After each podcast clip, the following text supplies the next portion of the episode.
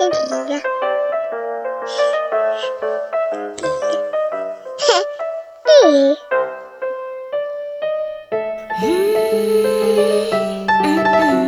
笑点低，栗树科技冷知识。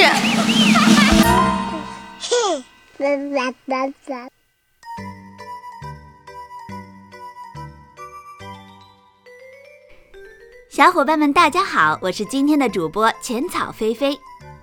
不知道有多少小伙伴关注了近期热播的大片《X 战警》新三部曲的最终章《X 战警：天启》。而今天我们要聊的话题是有关于具有欧米伽级实力的鹰派大神万磁王的。他这次站在了号称五千年最强的最初变种人天启的一边。又一次试图让变种人统治世界，好厉害的样子！万磁王是漫威漫画中的超级反派，也是 X 战警的头号死敌。作为 X 教授的好友，两人因为在变种人与人类如何相处的问题上政见不合，走上了截然不同的道路。在漫威漫画无数个平行世界里，万磁王的命运不尽相同，但他强大到近乎变态的能力却被粉丝们津津乐道。在漫画和电影的设定中，万磁王的能力是控制磁场。作为一名能控制宇宙四大基本力之一电磁力的人，万磁王当然不会弱。他可以移动山脉和足球场，改变河流的方向，控制集成电路，甚至对人实现精神控制。他制造的电磁脉冲曾让全球陷入停电，简直就是地球一小时活动的最佳代言人啊！不过，或许我们都能理解，万磁王可以用超能力移动磁性金属。他还曾经用自己的能力移动过巨石。最屌的是，万磁王还能让自己在天空中悬浮。这样的超能力，不要以为是纯粹的编造，其实还是挺科学的。实际上，让物体悬浮并不需要复杂和高深的物理理论，而是有一个终极秘密，这就是利用万有引力。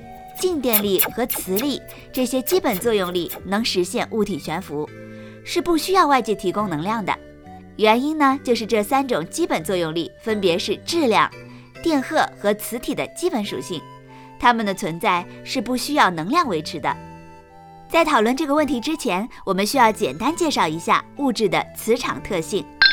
自然界中的物质根据对外部磁场的反应，大致可分为铁磁物质。顺磁物质和抗磁物质。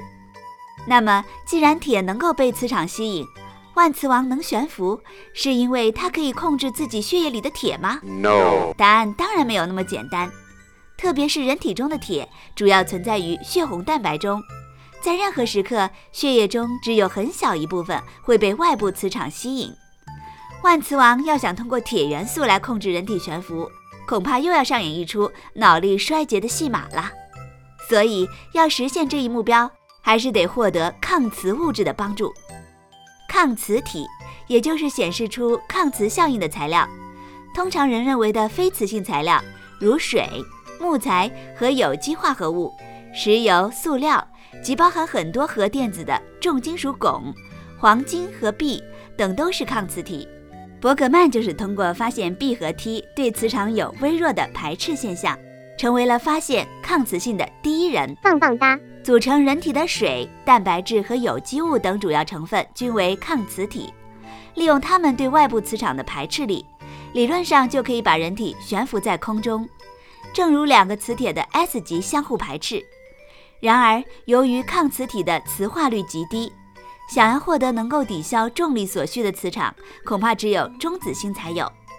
无奈，中子星上的引力也会相应增大。想在中子星上自由飞翔的愿望恐怕难以实现。可是万磁王并不在乎这些，他可以随心所欲地控制磁场，把自己抬起来实在是小菜一碟，完美。根据官方资料，它可以发出大于地球磁场二十万倍的磁场，被磁化人体中的反磁性原子即会被诱导成同一个方向，对磁场产生斥力。最终，磁场相互排斥产生的上升力大于人体受到的重力，两者合成力仍是上升力，凡人就会被轻松举起。如上所说，要做到这一点，需要非常强的磁场，而且如果人越重，需要的磁场就越强。所以万磁王耍帅也是需要成本的。比起控制铁磁材料来说，磁化一件抗磁性物体要难得多。也许这就是他总穿着铁质盔甲的原因。毕竟，相对于其他更实用的杀伤性技能，悬浮这种浮夸技能还是少浪费点 MP 比较好。今天的强行科普就到这里，也祝愿所有的小伙伴观看大片的时候有一个观影的好心情。我们下期节目再见。